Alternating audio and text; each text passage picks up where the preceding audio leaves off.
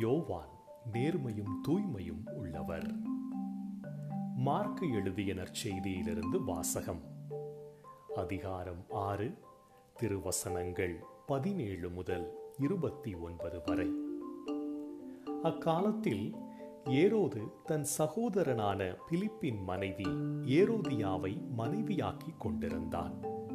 அவள் பொருட்டு ஆள் அனுப்பி யோவானை பிடித்து கட்டி சிறையில் அடைத்திருந்தான். ஏனெனில் யோவான் ஏரோதிடம் உம் சகோதரர் மனைவியை நீர் வைத்திருப்பது முறையல்ல என சொல்லி வந்தார். அப்போது ஏரோதியா அவர் மீது காழ்ப்புணர்வு கொண்டு அவரை கொலை செய்ய விரும்பினாள். ஆனால் அவளால் இயலவில்லை. ஏனெனில் யோவான் நேர்மையும் தூய்மையும் உள்ளவர் என்பதை ஏரோது அறிந்து அஞ்சி அவருக்கு பாதுகாப்பு அளித்து வந்தான்.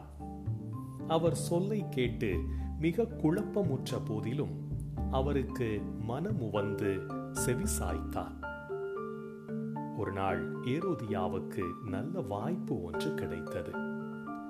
ஏரோது தன் பிறந்த நாளில் அரசவையினருக்கும் ஆயிரத்தவர் தலைவர்களுக்கும் கலிலேய முதன்மை குடிமக்களுக்கும் ஒரு விருந்து படைத்தான்.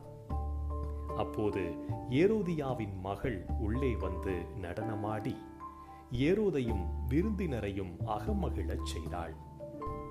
அரசன் அச்சிறுமியிடம் உனக்கு என்ன வேண்டுமானாலும் கேள் தருகிறேன் என்றான். நீ என்னிடம் எது கேட்டாலும் ஏன் என் அரசில் பாதியையே கேட்டாலும் உனக்கு தருகிறேன் என்றும் ஆணையிட்டு கூறினான். அவள் வெளியே சென்று நான் என்ன கேட்கலாம்? என்று தன் தாயை வினவினாள். அவள் திருமுழுக்கு யோவானின் தலையை கேள் என்றாள்.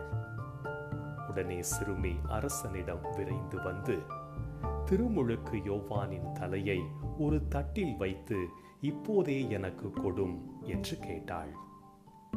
இதை கேட்ட அரசன் மிக வருந்தினான். ஆனாலும் விருந்தினர் முன் தான் ஆணையிட்டதால் அவளுக்கு அதை மறுக்க விரும்பவில்லை. உடனே அரசன் ஒரு காவலனை அனுப்பி யோவானுடைய தலையை கொண்டு வருமாறு பணித்தான். அவன் சென்று சிறையில் அவருடைய தலையை வெட்டி அதை ஒரு தட்டில் கொண்டு வந்து அச்சிறுமியிடம் கொடுக்க அவளும் அதை தன் தாயிடம் கொடுத்தாள். இதை கேள்வியுற்ற யோவானுடைய சீடர்கள் வந்து அவருடைய உடலை எடுத்து சென்று ஒரு கல்லறையில் வைத்தார்கள். ஆண்டவரின் அருள் வாக்கு கிறிஸ்துவே உமக்கு புகழ்.